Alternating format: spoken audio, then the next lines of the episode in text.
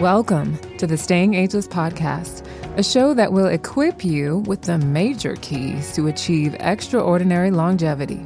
This is your girl, Asosa E, also known as Raw Girl. I'm a certified nutrition specialist and behavioral coach.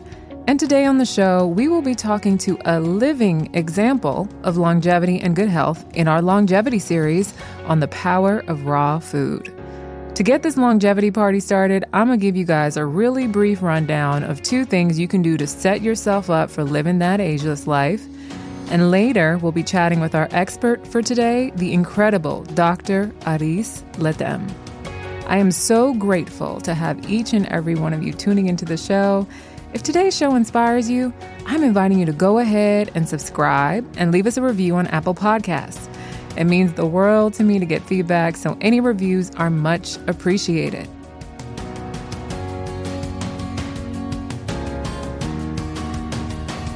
When I first got fascinated with longevity in my early 20s, I was inspired by these living examples. I would meet them or I would have the opportunity to interview them, and they were really living their best lives at ages well over 70 and beyond. Meeting these people, or in some cases, even just reading about them, opened my mind to the idea that aging does not have to look the way our society paints it. We will all age inevitably, but whether we age and spend years on medications, grappling with severe aches and pains, and begin to lose our fitness and mental faculties has more to do with us and the decisions that we make every single day. If you're like me and you're all about that hashtag ageless life, here are two things that will help you on your journey. Number one, we have to have consistent wellness rituals. One thing I've noticed from interviewing healthy individuals in their golden years is that their health philosophy is far from the magic bullet type of thinking because they know that there is not one pill or supplement or just one good day of exercise that will amount to good health. They are all incredibly gangsta and consistent with their routines. And the routine can be anything from Bernando LaPallo, a man that I interviewed when he was 109 who made a superfood smoothie every single day without fail, or the incredible fitness legend Jack LaLanne. At age 42, he set the world record for push ups by doing over 1,023 minutes. At the age of 45, he did 1,000 jumping jacks and 1,000 pull ups in 1 hour and 22 minutes. At the age of 60, he swam from Alcatraz to Fisherman's Wharf the second time. This time, he not only wore handcuffs, but he also towed a 1,000 pound boat. To celebrate his 70th birthday, LaLanne swam 1.5 miles along the California coast from the Queensway Bridge to Long Beach Harbor, and he did it while wearing handcuffs and shackles on his arms and legs and towing 70 rowboats holding 70 people. Child, how do you accomplish this? Well, basically, for 60 years, yeah, you heard me right, 60 years, this was Jack LaLanne's regimen. He would lift weights and do strength training for 90 minutes. He would swim or run for 30 minutes. He would eat at least 10 raw vegetables a day. He would only eat two meals a day, a late breakfast and an early dinner, and he would wake up every single day at 4 a.m. If that doesn't speak to the power of consistency, I don't know what does. The second thing we can do is be sober, mind, body, and spirit. The American Addiction Center has the results of studies that show the effect of long term effects of drug abuse, published, and the stats are not pretty. Users of heroin from one to five times daily can decrease their lifespan by 30 to 50 years, cocaine, 11 to 32 years, meth, 20 to 43 years of life lost. However, for the majority of us, hard drugs are not the real issue. Because drinking alcohol is normalized and a part of our social culture, a lot of us do not see recreational use of alcohol as an issue, but it actually can affect your longevity. Alcohol can lead to a shorter life expectancy in several ways. Uh, drinking alcohol on a regular and long term basis can increase the risk of developing life threatening diseases or conditions, including stroke, damage to the heart, high blood pressure, cirrhosis of the liver, pancreatitis, cancer of the liver, head, neck, colon, breast, or esophagus. Long term alcohol abuse can also decrease life expectancy due to a weakened immune system. Too much alcohol can make it harder for the immune system to fight infections and illnesses. A 2014 study on people with alcohol use disorder in Sweden, Finland, and Denmark showed that life expectancy was between 24 and 28 years shorter compared to the general population. The average life expectancy for men with alcohol use disorder was between 47 and 53 years, and for women, 50 to 58 years.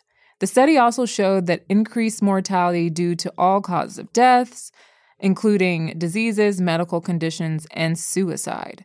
And then there's smoking. According to the Centers for Disease Control, life expectancy for smokers is at least 10 years shorter than non smokers. Quitting smoking before the age of 40 reduces the risk of dying from smoking related diseases about 90%. So, what does this all mean? If longevity is your end game, it's important to watch your consumption of drugs, including the socially acceptable ones. Often, many of us think we are drinking moderately when in fact, our consumption is borderline substance abuse. So check yourself, practice moderation as much as you can, or if you know you need to, abstain altogether. All right, this week I am ecstatic to have as our guest an amazing living example of longevity who happens to be 100% on a plant based, uncooked diet and has been for over 40 years. We're going to take a short break, and when we return, we will chat with our guest. Are you interested in living your best, healthiest life? I'm the Raw Girl of therawgirl.com and I'm a certified nutrition specialist who specializes in helping women discover what exercise and diet is best for their bodies. Clients who have worked with me have reversed hypertension, diabetes, balanced hormonally, got rid of acne for good, and lost hundreds of pounds. If you are interested in reaching your health goals with support this year, visit therawgirl.com to sign up for a free 20 minute call with yours truly. Until then, Stay healthy and happy. Today's guest is Dr. Aris LaTham, who is a Sunfired food scientist, linguist, and educator who's considered to be the father of gourmet ethical raw foods cuisine in America. He debuted his raw food creations in 1979 when he started Sunfire Foods, a live food company in Harlem, New York. In the years since, he has trained thousands of raw food chefs and added innumerable recipes to his repertoire. Dr. Aris has been vegetarian for 49 years and has eaten sun-fired foods exclusively for the past 43 years. He was voted one of the top vegetarian chefs in the USA by Vegetarian Times magazine and has been featured in Essence, Jamaican Eats, Vegetarian Gourmet, Health Quest, Upscale, UK's Balance, and Japan's Tarzan Fitness magazines. He's also been featured in newspapers like the Washington Post, Philadelphia Inquirer, Harlem's Amsterdam News, and more. Dr. Aris LaTham studied at the University of Legon in Ghana, New York University, and graduated from the College of Staten Island with a BA in Education and Spanish. He also completed graduate studies at California State University Fullerton with majors in linguistics and bilingual education, where he was a polyglot scholar of Kiswahili, Sanskrit, Italian, Arabic, and Ebonics. Professor LaTham taught Spanish, Kiswahili, and English as a second language at the secondary school level in New York City and New Jersey. His sun fired cuisine delicacies have been catered to numerous celebrities and dignitaries, and he has been sought after to present and cater to organizations such as the United States Congress, Agape Ministry, National Medical Association Convention, the Washington, D.C. Commission of Public Health, Washington Hospital Cancer Institute, United Nations AIDS, and many more. Sunfired Foods has been featured nationally and internationally by BET, the Food Network, Temple University Medical School Forum, Organic Food Producers Association of North America, CNBC Alive and Wellness, ABC Eyewitness News, CBS News, and many more. He also at one time was the executive chef at Hippocrates Health Institute, West Palm Beach, Florida. Dr. Aris is presently sharing his expertise in the Cayman Islands as a chef in residence at the Palm Heights Hotel in Grand Cayman. He's the recipient of an honorary doctorate degree in Sunfire Food Sciences from the City University of Los Angeles. Over the past 40 years, his brands, Sunfired Raw Foods International, Paradise Pies, Juice Is, and Aris Life, have graced the palate of hundreds of thousands of hungry health seekers across the globe, spreading his mantra of, it's not the food in your life, but the life in your food that nourishes. Well, thank you so much um, for joining me today. I'm really, really excited to chat with you. Um, you're kind of a legend in the raw food community.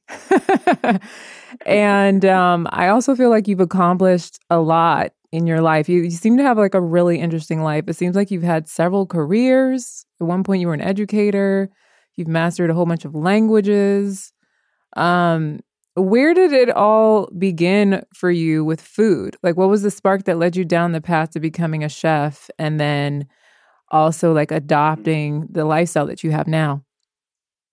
Well, you know, I really I I feel that it all started from birth. Mm. You know, hmm. and of course, you know, I'm now 72, so you know, I I definitely have had a lot of time to live to get a few things done. so, so you know, basically, I was born in the uh, Panama Canal Zone, mm-hmm. you know, in a rainforest. You know, my grandparents had migrated there from Jamaica and Barbados. Okay. So my grandparents had a really large household. They had nine children, and we all lived together. you know, all of uh, the offspring. So my grandparents, nine children, and their spouse, spouses, we all pretty much lived in one household. You know, it was probably like at least 50 of us at home at any given time. Wow. So of course that that meant a, a lot of cook-ups, you know, mm-hmm. every day and my grandmother was was the family chef. okay. And uh, I I couldn't wait to to get in the kitchen. Finally, I think I was like about six years old. you know, to to help her wash the dishes, grate the coconut. You know, like anything to be at grandma's side when she was in the kitchen. You know. Mm. So that's when the initial sparks, you know, started flying. Okay. And you know, also then uh, migrating to New York and being with my mother, who uh, was a chef at the Waldorf Astoria Hotel in New York. She pretty much followed in my mo- grandmother's footsteps, you know. So these these were my mentors, you know. Growing up in their kitchen was, was all I needed to know that, you know, this is my path. Especially once I uh, moved from my mother's home and uh, set up my own home, you know, I had to now get in there and defend my my my palate, you know. Right. And they they had given me a good foundation to stand on. So uh, so we're talking, you know, uh, the '60s, you know, the late '60s in mm-hmm. New York City, you know, uh, on the college campus and uh, Bayside, New York, and hanging out with the hippies and you know the anti-Vietnam War movement, the uh, Black Power movement. Mm. So for us, then you know it was about revolution. You know, it was a revolutionary era. Mm-hmm. And me and and my posse, you know, our revolution was about food. You know, not uh, shooting ourselves with an apple that was waxed and that kind of stuff. So we saw food as a weapon, mm. and we knew it then. So that's when it really all started. Basically, defending my life, you know, protecting my my my health, because I saw the big shift in my stamina and everything from migrating from the forest into an urban environment and having the dietary shift I saw how everything shifted for me in terms of my my vitality. Right. So for me, it was really coming back home. You know, getting into becoming a, a vegetarian at that time, 50 years ago. You know. Wow.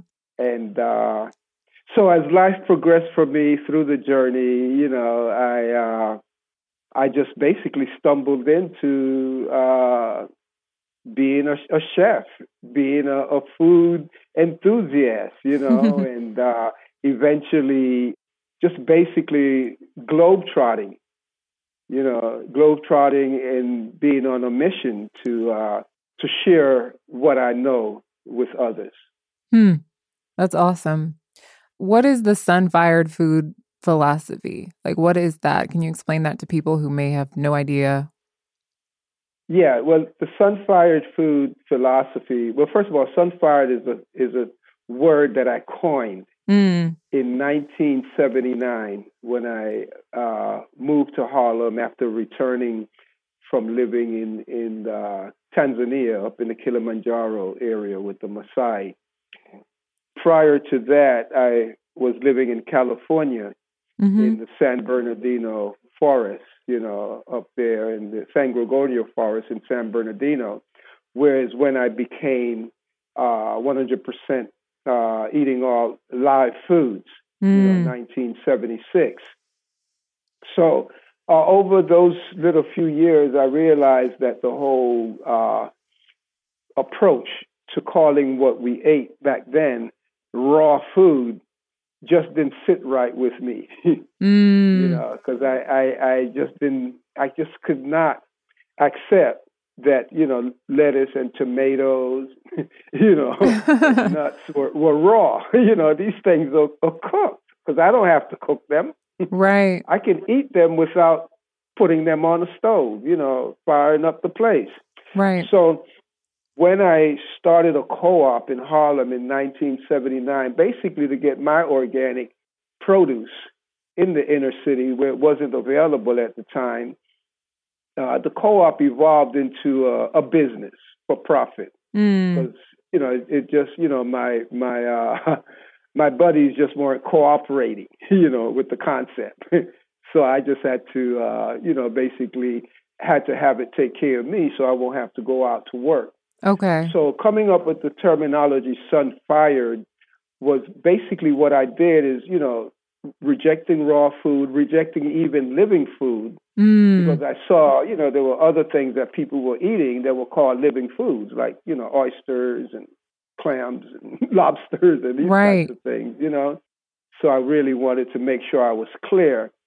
And the terminology that kind of resonated with me back then uh, the most was a concept called unfired foods, basically to connote that the food was not cooked.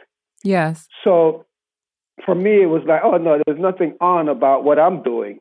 I need to really present it in a positive light. Mm-hmm. So I simply just added an S to mm. unfired foods, and there came about sun-fired foods. Got you. So the whole concept of sun-fired foods is that our food is cooked by the sun. Mm. So it's not that I take food and chop it up and put it in the sun to cook. no, for me, it's it's the growing period is the cooking process. Mm. So from the time the cherry tree in Washington blossoms till the time we have these really rich, sweet, ripe, juicy cherries Mm-hmm. That's been the cooking process, the cooking period. Mm. So basically, fit, ready to eat, ripe, good for harvest foods are cooked foods. They are sun fired foods. So, what we do at the Sun Fired Culinary Institute is that we do not cook the sun out of the food. Right. Love the that. approach is actually is to eat the sun. right.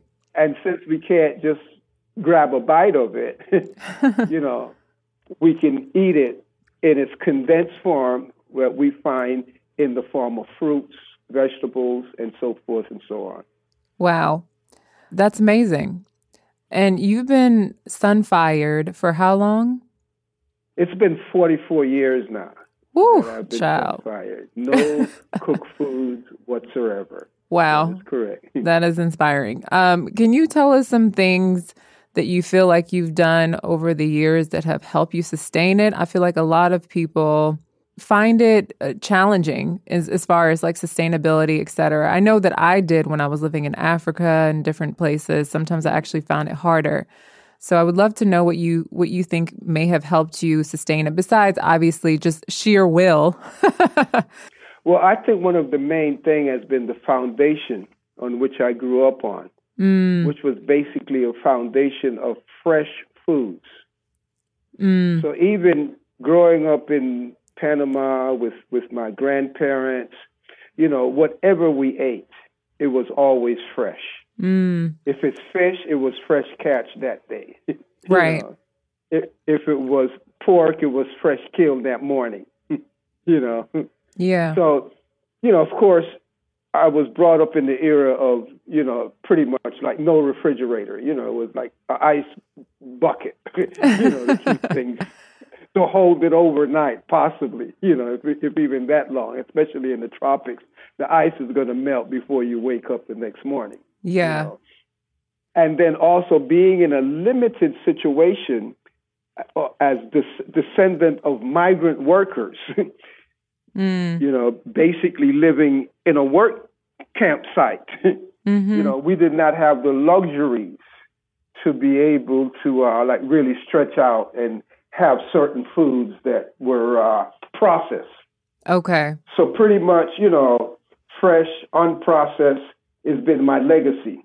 Mm. So once I got into all sun-fired foods, I've pretty much kept that up, and even up to today, I consume very little processed foods, hmm uh, powders, and you know things of that sort. You know, Right. my preference is market fresh. You know, Mm. foods that's going to spoil. So basically, what I consume is about ninety percent. You know, fresh market fruits and vegetables.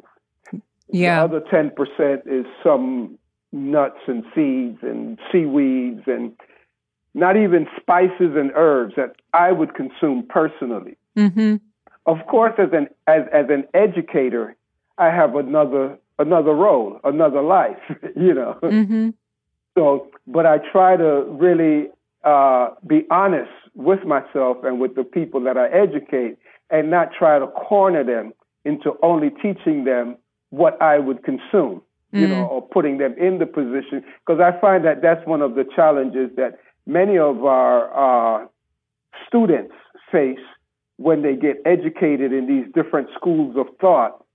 And it's like, this one only wants you to eat, you know, so many bananas. The other one don't want you to eat, you know, that many, Yeah. and all of these things. So it creates a, a, a, a sense of confusion and uncertainty, Yeah. you know. Yeah, and in my in my experience as a practitioner working with thousands of clients now, I've just seen how different every single person is. And sometimes Hmm. also when you you have to approach people where they are, if you know what I mean. So Exactly. not everybody can go unfortunately, not everyone can go straight all the way to raw.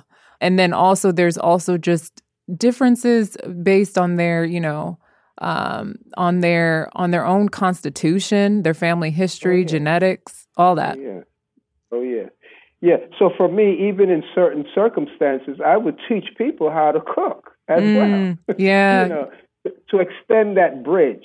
yeah, You know, actually, even most of the establishments, uh, food establishment, restaurants that I've owned, I've always had some degree of cooked foods.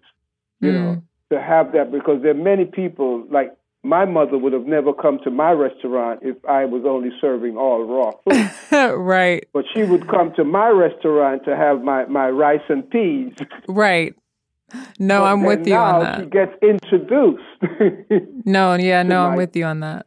my live food, and then she's got that bridge. So once they're secure, so I teach a, a, a balanced concept, Yeah, you know, and then you, you know, work with your own reality and develop your own eating program yourself. that's good. That's real good. So, so yeah, so the kind of thing that has really like sustained me over the years doing this. Number one, also is being an educator.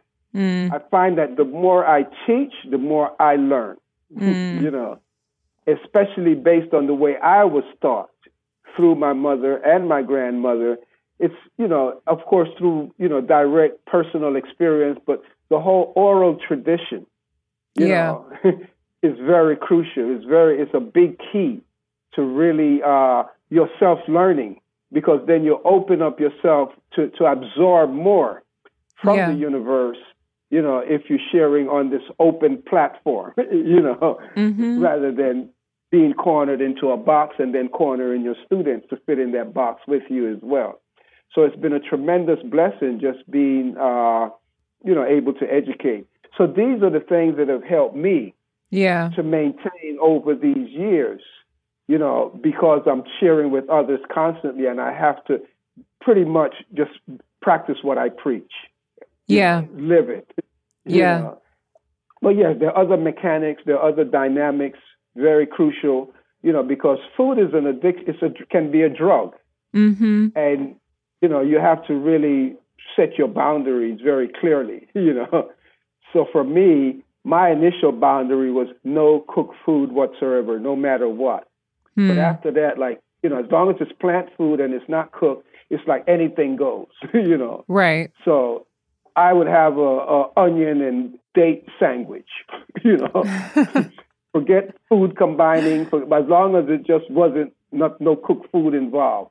So we have to start where we are, and we have to be comfortable with where we are. But then, of course, you know, here comes the research, here comes the, the, the scientific information to validate things, and then also the body within itself with its own uh, power to, to be what it is and heal itself, it pretty much gets on uh, a course where it actually guides you. Mm. And we mm. just have to stay tuned to that, you know, and see what, what the body is telling us. So being away from, you know, being caught up with just the whole uh, mass eating concept, you know, like eating out. I, I stopped eating out like years ago. Wow. Because I realized I would eat certain things that would stimulate and trigger me to, you know, want to go back for some cooked food. Right. And other environmental hazard that I had to deal with was like smoking ganja, you know. Mm. like, hey, I got the munchies and raw food and apple was just not cutting it. So getting all of those things in the proper perspective. Right. really getting over the hump and then refining your relationship with the food that you consume, I, I just can't see how you can ever really turn back. It really becomes a one way street because anything that brings me down from this ecstasy of what I'm consuming, it's like my body just rejects it. I don't want to be a part of it. I don't want to sneeze. Right. You know, because I know when I eat such and such food, I'm going to be sneezing. Yeah, that happens to me too. Yep. So you're considered a food scientist. You have an honorary PhD in food science. So cool. What are some things that you've learned about combining foods and ingredients over the years that you feel like people can benefit from? Oh, I, I've learned a tremendous deal, you know, through practical application. Yeah. and then also observing the scientific principles. Give me some highlights. And, you know, well, I tell you, the big highlight for me is uh, is the moisture content in the food. That's the driving factor. Of course, you know, the human body is approximately 70% moisture. Mm-hmm. So your intake should pretty much reflect that on a daily basis. Mm-hmm. And then understanding the fact that, you know, if you saturate your food with a lot of liquid, a lot of moisture, say like a, a bowl of soup, you know, with with corn and you know, uh, carrots and, you know, all these foods, it's sitting in water. It's like you cannot basically uh, drink and eat at the same setting. Right. The food is just not going to digest properly. So just a soup, the way we know it, is a bad food combination. Unless huh. it's pureed or something like that, it's blended. But to actually say the whole concept that you know, that I grew up with in the British culture, which my grandparents were part of from the West Indies, it's like having tea and having bread and you soak the bread in the tea, hmm. you know, and eat the bread. So now the body has to re-extract that liquid, that juice, that tea from the solid food. So one of the most fundamental principles is don't drink and eat at the same meal, right. at the same time because uh, you not only uh, have to now re-extract that liquid, but also the the the uh, the liquid displaces the digestive enzymes in the food and challenge that meal that you just consumed mm. Uh, for the body to now produce an excessive amount of digestive enzymes to process that food. But the, the big thing is uh, just looking, say, within the fruit kingdom. Mm-hmm of not combining, say, acid and sweet tasting fruits. Right. So the acid fruits are generally extremely high in moisture. Hmm. Pineapple, oranges, Oranges, right. strawberries, and so forth, as opposed to the sweet fruits, they're very dense, very Mm. low in moisture. Mm. Bananas, dates, you know, dried pineapples, and these types of things, persimmons, and Mm. they're extremely low in moisture. So I see the difference. I see the difference. Like a watermelon gets absorbed within a matter of minutes when Mm. you eat watermelon. hmm But you eat a watermelon with banana, the banana takes over the digestive process. The watermelon gets held back Right. and it ferments. You know, watermelon spoils very quickly. yeah. it gets ferments in the stomach, fermented, so the sugar was not able to move on. Yeah. You know, it got held back, and then uh, you get an acid re- re- reaction. So just these simple things, you know, that most of us can observe without even having to go through, you know, a food combination chart. You know, just you know, having a banana and a watermelon, just automatically you look at it, it just doesn't make sense Right. know. in the same bite. You know? right. and then the uh, the separation of, of the protein and the starches. Yes. You know, the fatty foods, rich protein, and the complex carbohydrates that need to be converted into sugar. yes. These foods just don't digest harmoniously in our system together because one digests chemically, the other one mechanically. One's primary uh, mode of digestion is in the mouth, mixing with saliva, secreting digestive enzymes to break down the starches. Mm. So, right there, we have a bad food combination, Mm. and something is going to go off, and on and on. So, observing these things on a personal level, direct, you know, it really just helped me to shape and formulate, you know, my science, which I call the electromagnetic energies of sun-fired foods. Mm. So to see within the four different groups of fresh or plant foods, period, not just necessarily fresh, but plant foods, you have the sugar-based foods, which hmm are the fruits. You have the fatty-based foods, which are the protein. You have those that are based with a high amount of starch, which are the complex carbohydrates. And then you have a fourth group that has no starch, no sugar, and no fat, which is generally classified as vegetables hmm in a food combination chart. So to see how to work with these four different groups harmoniously to develop your eating system, you know, uh, the ones, the fruits which are higher in, sh- in, in moisture, besides being high in sugar, they're higher in moisture as a group. So looking at our rhythms of our lives, say the cycles we go through on a daily basis, where we're sleeping for eight hours, fasting, breaking down the dead cells, building new one, doing our repair work. Then we wake up, we have eight hours where we're emptying the trash bin of the waste that were generated during our sleep. hmm So we now need to uh, eliminate. So that's our elimination phase. Yes. Then the third phase of our day, the third eight hours, is when we're putting in the building material, the building blocks. You know, Mhm. we're having solid meals. So how do these four groupings fit into the scheme of our day and developing our eating plan? So in the elimination period, we want foods that are high in moisture Mm. and that are rich in fiber to just come in. And we have eight hours, which I would call the break fast period, Mm. where you're coming in and you're sweeping, mopping, scrubbing, scraping, and flushing things out. Yeah. So the foods you want to consume during this period are foods that facilitate that. So these I call the electrical foods, the foods that are highest in moisture. And the primary one being your coconut water, your young coconut water, Yes. high in electrolytes,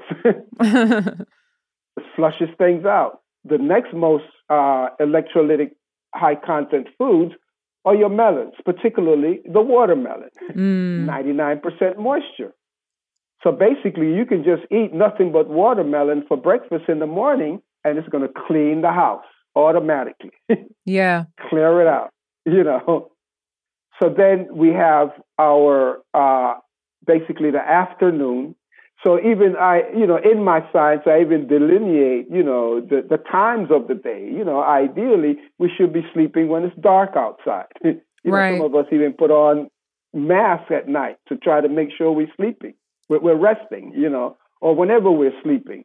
But between 8 p.m. and 4 a.m., that's the natural time to be fasting, to be sleeping, to shut the system down. Nothing gets past your lips, and it's automatic. you yeah. know, we don't have a choice. The built-in safety valve. And when we wake up in the morning, ideally, if you're living like where I am now in the tropics, uh, close to the equator, you know, the sun rises about six o'clock. Yeah. So a couple of hours before that, you feel the vibration of the energy of the sun on your horizon.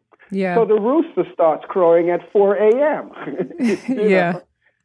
So between 4 a.m. and 12 noon, this is the break fast period. We're not talking about a meal. We're not talking about a breakfast. That is a complete corruption of the whole concept of break fast, breaking the fast. so it's an eight hour period of emptying the, the waste bin. yeah. Elimination. So, yes, we have these high moisture foods full with fiber, no building foods, which are your magnetic foods, as opposed to the cleansing foods, which are the electrical. And the magnetic foods are the ones that are dense, that are lower in moisture, primarily your protein and your starches. Mm. So we have those from 12 noon to 8 p.m giving the, the system now building blocks for the body to be able to work with, to do its repair work and build new cells. Well, you know, when we go back into that fasting mode. right. So the protein and the starches, these are the foods we consume for lunch and dinner. But now we have to separate them because together they don't digest properly in the same medium at the same meal. You know, the meat and potato, you know, just doesn't work. Yeah. You need to separate the potato, the starch, the complex carbohydrate from the meat, the protein. One has to be broken into a simple sugar, simple carbohydrate. The other one has to be broken down into an, uh, into amino acids, and the body just can't perform those two functions at the same time. Mm. So I recommend the protein for lunch the starch for dinner because you don't want to have the starch for lunch after you've just eaten all of this watermelon. You don't want to put a potato in your system. Right. Lunch because the, the, the brain is going to automatically signal, you know, that, hey, I'm not going to secrete digestive enzyme to turn that potato into sugar. I'm saturated with sugar now. You just had all of this watermelon. So the starch don't get digested, doesn't get converted into sugar, and what happens to this undigested starch. And then also, you're going to lace your potato with butter or oil or some kind of fat, mm-hmm. which again even complicates it even more. These starches are known nutritionally as complex carbohydrates. Yeah. Just the way they are, they're complicated foods. A bean is a complicated food. Beans are a combination of starch and protein. most of them having more starch than protein. Mm-hmm. So automatically, they, they're going to gas you up. They're not going to digest properly. Even just having, say, a bowl of chili beans, you know, you're going to be gassed up. You're going to mm-hmm. be passing wind. So all of that, you know, it's just little minor things that we encounter along the way in this learning experience. Yeah. So we we have those starches for dinner, the protein for lunch, and now we want to balance these foods because they're too dense, they're too rich, they're building food that will construct the system. One would build uh, muscle tissues like protein, it, it stacks the muscles, but the starches, they blow us up. They're stuffers. They're mm. stuffing. We get stuffed up. So we now have to separate them, and then also we have to balance them with what now we call the electromagnetic foods. The electromagnetic foods are the stabilizers, the balancers, the neutral foods. These are our vegetables. Mm-hmm. And the vegetable group are the, the green leafy vegetables, all of your green leaves, they're electromagnetic, approximately 50% moisture. Mm-hmm. Your non starchy vegetables like broccoli and cauliflower and things of this nature, and also your vegetable fruits, Mm-hmm. fruits that contain no sugar, no fat, and no starch in any high rich concentration. Mm. Tomatoes, bell peppers, zucchini, eggplant, okra. These are your electromagnetic food group. Mm-hmm. So you have for lunch, you have your protein, about approximately 25%, with 75% vegetables, Right. electromagnetic foods. For dinner, you have your starch, your potato, with vegetables, Yeah. broccoli, spinach, you name it. You're This answering the question that I was going to ask, which was I feel like a lot of people are like, there are some people who get really keen on the fruitarian side or they're arguing to do a certain balance. But it sounds like, I mean, your philosophy makes a lot of sense to me in the sense that I do think that if you're sticking more with like green vegetables, if you have a large majority of these electromagnetic foods, you're not going to throw your body off of balance. That's correct. Those are the stablers. That's the bridge. Yeah. You know, yes, we, we, we grew up, you know, as a species, we grew up, you know, a period of time in, in the tropical rainforest. Mm-hmm. Abundance of fruits, you know. We were frug- frugivorous in a certain era of time, Yeah. you know. Yeah, and yeah, our brain kept expanding and growing beautifully because, you know, the fruits are, you know, as some scientists has pointed out to us recently, the, the fruits are basically like the sex sexual organs, the sexual glands Mm, of the plant kingdom. mm. So when you're eating a mango, you're getting this whole thing with, with the reproductive energy in it, the seed and the fruit, the, the, the, the, juice, the moisture, the fiber, and all of these things. Now we're a long way from home. right. and to just slip back into a fruitarian existence just like that, especially eating on, on depleted soils out of California and these other places, we're not getting all of the vital nutrients. There's a bridge to get us back home, and the bridge are the vegetables, the greens. You know, the nation, humanity is sick, and the herbs are for the healing of the nation. Mm, So we can't just bypass them now. yeah. But and then the starches and the protein, the rich concentrated starches and protein, especially the plant protein that a lot of us are turning to in mass right now, most of them are hybrid. They're mutant mutated foods. yeah. It's it's only been ten thousand years since we've been eating rice and corn. Mm, you know, like mm. these other types of food. Even a lot of the nuts and seeds. Yeah. You know, these are not our original foods. But so, yes, now we need to strike that balance. So that's why I present this four pronged system with the fruits, the vegetables, the protein, and the starches. And you could start off with 25% of each. Mm-hmm. That's like, you know, the springboard, but it's a guidepost. So you now have to individualize it. You have to defend your life. You have to protect your health. And you have to get in there and take ownership and develop your system to work for your particular needs based on your activities, based on your genetics, based on many different factors, environments, and all of these things, and work out your perfect my plate. Yeah. According to Michelle Obama, it's about my plate. No. You gotta. There's no one plate that suits us all. You need to get busy, take ownership, defend your life, and figure out your plate. Love it. Can you please tell us you are 72 years young? And I love speaking to anyone over the age of 60 who's fabulous and is in really great health because I want to know every single thing that they do, not because I want to copy it, uh, because I'm just fascinated by it. So um, I'd just love to l- know a little bit more like about your personal regimen, if there are other things that you besides just diet that you include in your lifestyle that you feel are attributed to having great health? Just the simple things of being able to use my, you know, senses, you know, properly, you know, and and not getting caught up in things that really just doesn't complement my senses.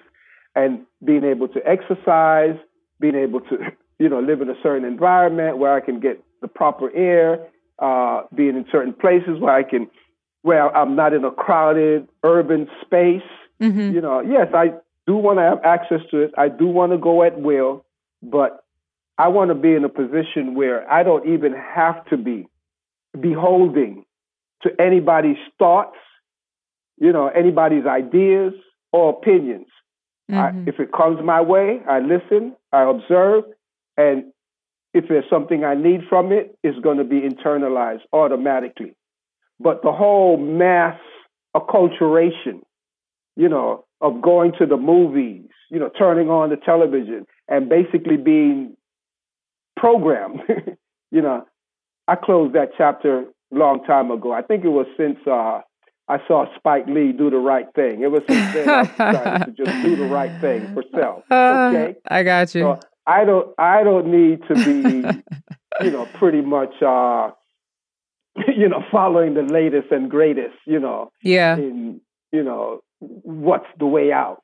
yeah. You know, my way out is going in. Have you ever thought about what kind of legacy you want to leave. You're you're still very young and I feel like you have several decades ahead of you, but I'm curious if you've thought about your legacy and what you would like that to be. Wow, no, I I, I just keep living it. Yeah, mm. I just keep living it and, and making my my imprint every day, but also, you know, making sure that it's it's out there right now, you know. Yeah. And just keep teaching others, passing it on, and keep learning. I have not mm. yet fully arrived. yeah. You know, so my legacy still has to be, you know, wrapped up fully before it can be delivered. Right. You know, so I'm not going to interfere. I, I hear think this you. is one of our biggest challenge. You know. Yeah. We, we, we interfere too much. You know, so I, I have let go. You know, I've let go, and uh, I think you know I've I've I've I've contributed enough already. Mm. But I know I have a whole lot more to contribute than what I've already contributed. Yeah. So I don't want to limit it to, you know, writing my greatest right now, you know, because yeah. I don't think it is even here yet, you know. No, I hear you. So I look I look forward. I look forward to uh yeah, possibly another 70 years, who knows, you know. Right?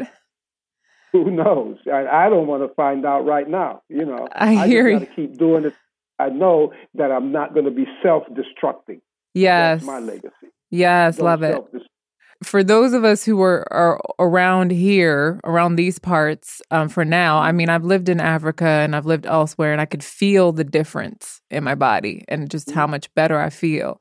But when we're not in a tropical environment, um, do you have any advice for how we could possibly, you know, make things more sustainable? Wow. Well, I say if if if the sun don't shine enough where you where you live, eat more of it. Mm, that's For good. that more reason, you definitely need to get to eating sun-fired foods. Mm. You know, foods that are packing sunshine in them. Mm. You know, some mm. people say, "Oh no, you should not be eating tropical fruits in the winter in environments where they don't grow."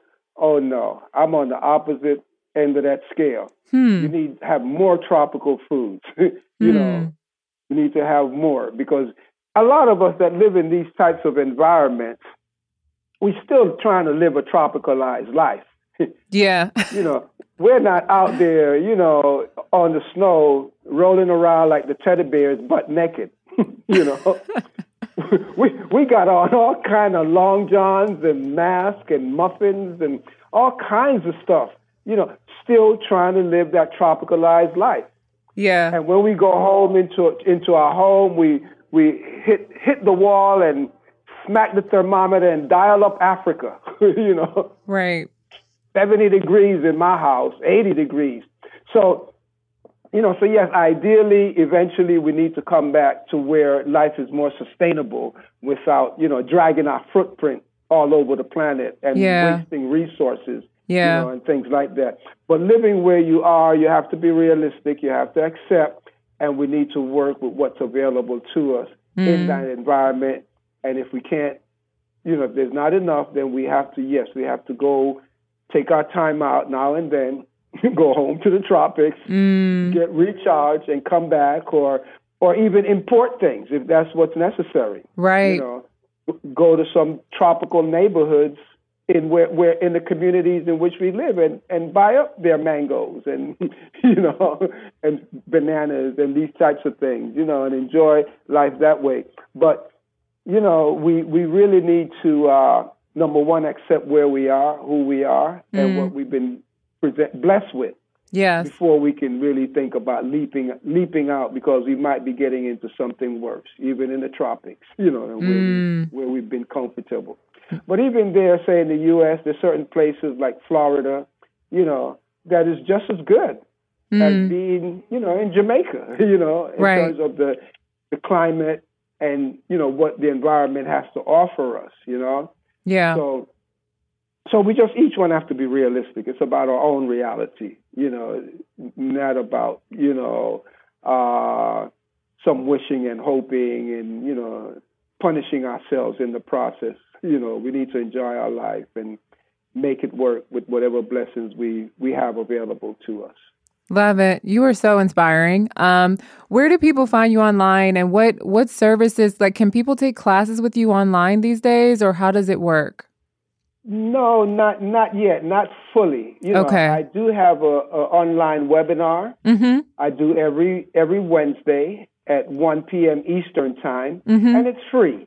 Great. You know, you know it, one of the things with me over the years, I've, I've, I guess I've been blessed not to have to become a merchant with what I do. Yeah. You know, so, so you know, I've given so much away. There's plenty of stuff I have on YouTube, on Facebook. You know, there's plenty of freebies all over the place. You know, and uh, but I am working on establishing the online institute presence Okay. you know, it, we pretty much things got kind of short circuited with with you know this uh, new culture we're living in right now. of course. But we're going to pick up on that. But I'm doing a lot of uh, you know interviews like this, you know, Mhm. with people from around the world.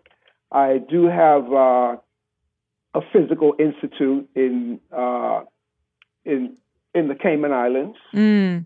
And I do receive students here when the planes start flying. You can fly in, you know. you know but uh you know i i actually i my main objective for me for my life is really to live mm. so i've been pretty much guarded myself over the years not to get super extra busy in selling stuff Yeah. you know and being this this grand teacher this grand you know guru or whatever i don't need that kind of responsibility i need to get up in the morning and go to the beach Right? you know i need to hang out i need to i need to spend as much time with myself as the world is trying to demand of me to Mm. spend with it Mm.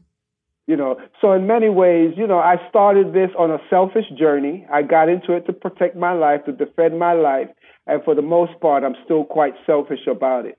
I need my time with me as well.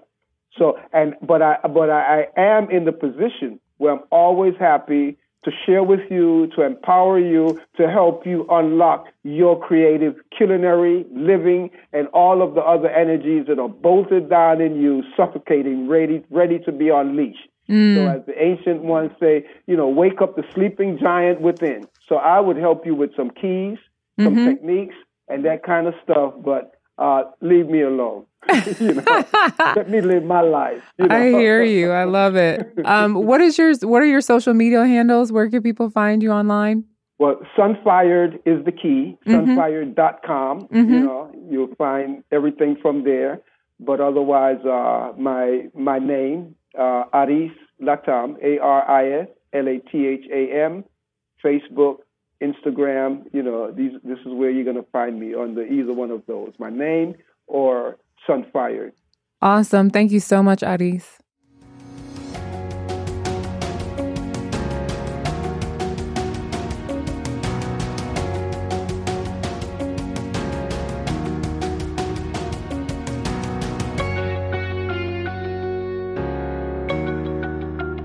It is time to take a question from Instagram or email.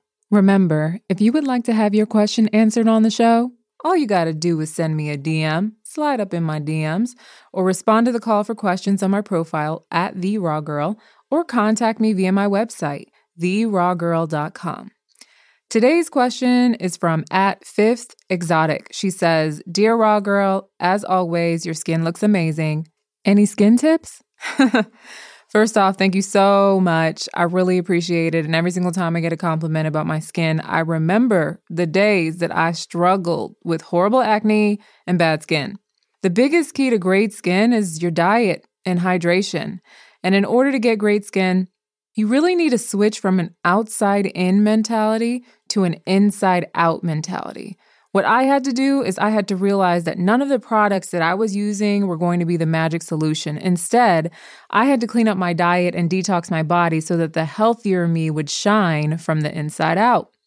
This means drinking half your body weight in water, in fluid ounces, eating your water as well with enough fruits and vegetables, and also, you want to pay attention to specific nutrients that are key in maintaining healthy skin, including vitamin A, zinc, omega 3 fatty acids, vitamin E, vitamin C, which also helps the body produce collagen. And you want a diet that's low in sugar and low in dead oils or fried food. If you do all these things and you increase your intake of fruits and vegetables, all of that is going to help you get your glow up. I really hope that helps you, sis. All right, it is time to close out the show. Hopefully, this show has inspired you to see how your decision to live a healthy lifestyle today and stick with it long term can yield amazing dividends in your golden years. A long term study by the MacArthur Foundation found that 70% of physical aging and approximately 50% of mental aging is determined by lifestyle choices we make every single day. If you know you're not on the right path, the good news is there's still time. It doesn't matter when you start, it just matters that you do start. Whether it's a high raw food diet, a vegan diet that includes cooked food, a Mediterranean diet, whatever floats your boat, let it be one that feeds you mind, body, and soul and creates balance. Terri Guillemets once said, When it comes to eating right and exercising, there's no I'll start tomorrow. Tomorrow is disease. In our current world climate, I believe we were all that much more aware of how precious today actually is. My prayer for us all is that we seize the day and spend the time we need to figure out what our bodies need to thrive. Well, that's all for today, lady. If you're looking for more health tips or have a question for the show, find me on Instagram at The Raw Girl. You can also find me and contact me through my website, TheRawGirl.com. For more about the podcast, to subscribe or listen to past episodes, visit StayingAgelessShow.com.